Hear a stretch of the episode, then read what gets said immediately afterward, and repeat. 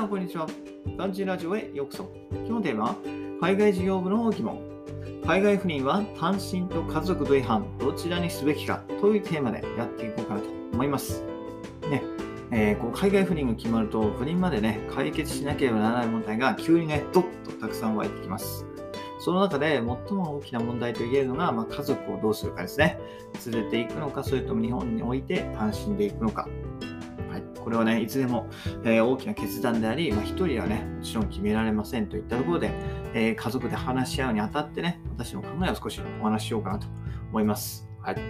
で、まずはね、こう就業規則をね、熟読しようというふうに言いたいですね。はい、で就業規則の、ね、主な確認事項としては、えー、一時帰国の頻度だったり、まあ、単身と、ね、家族随伴での手当の違い、家族に対する手当の有無、教育補助の有無、日本にある持ち家等の取り扱い、これらはね、会社によって大きく異なってまいります。はい、海外事業に積極的かどうか、会社の姿勢が出ると言っても過言ではありません。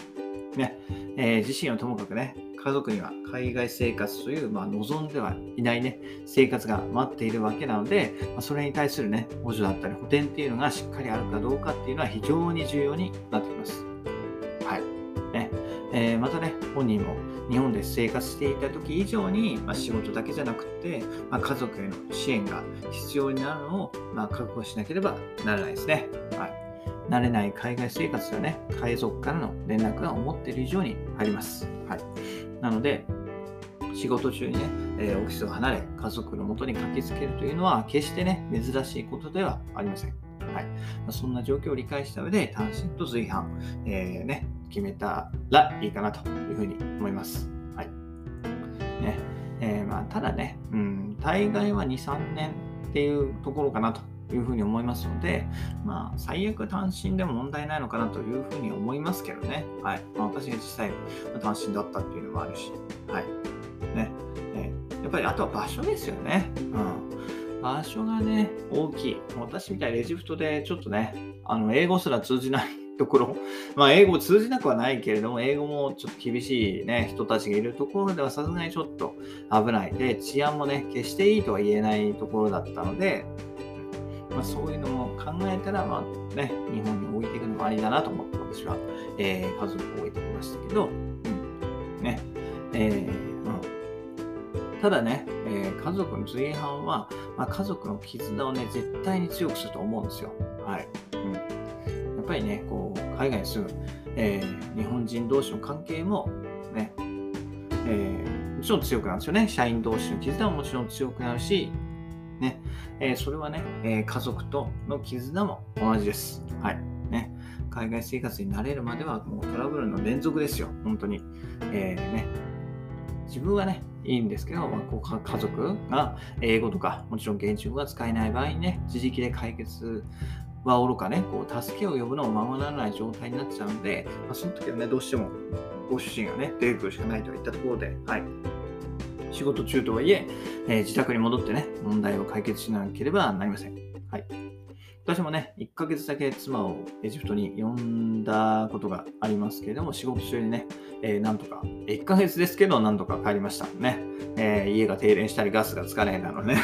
なんかそう、大したことではな、決して大したことではないんだけれども、まあね、あの、本人としてはびっくりしますよね。はい。なので、私は幸い近くに住んでたんで、車で、え5分、10分のところに住んでたんで、えー、事なきを得ましたけれども、場合によってはね、家が遠くなっちゃうっていうこともあるんで、えー、そういう時はね、はい、なかなか家族の支援には回れないかもしれないけど、はい、そういうのもあるんだよっていうのはね、覚悟した上で家族随伴っていうのは、えー、選ばなければなりませんと。はい、ただ、まあ、その分ね、かいその問題を解決すれば、もうね、家族の絆は強くなるし、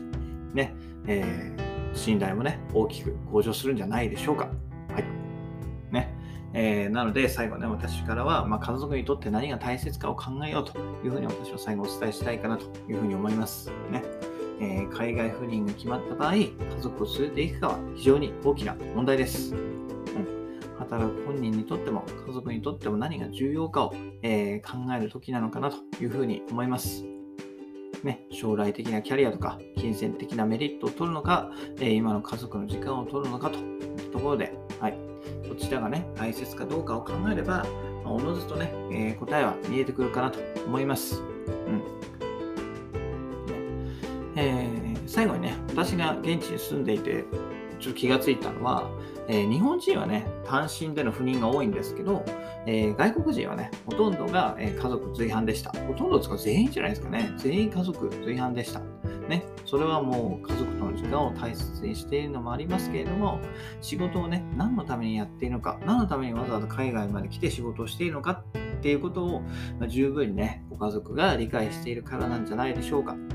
はい。なのでね、あなたは今の仕事を誰のために何のためにやってるのかっていうのをね、えー、考えてみてみてはいかがでしょうかというところで今日は終わりたいと思います。はい、今日はね、海外事業部の疑問ということで、海外赴任、単身と家族類反どちらにすべきかというテーマでお話しさせていただきました。それではまた明日、バイバイ !Have a nice day!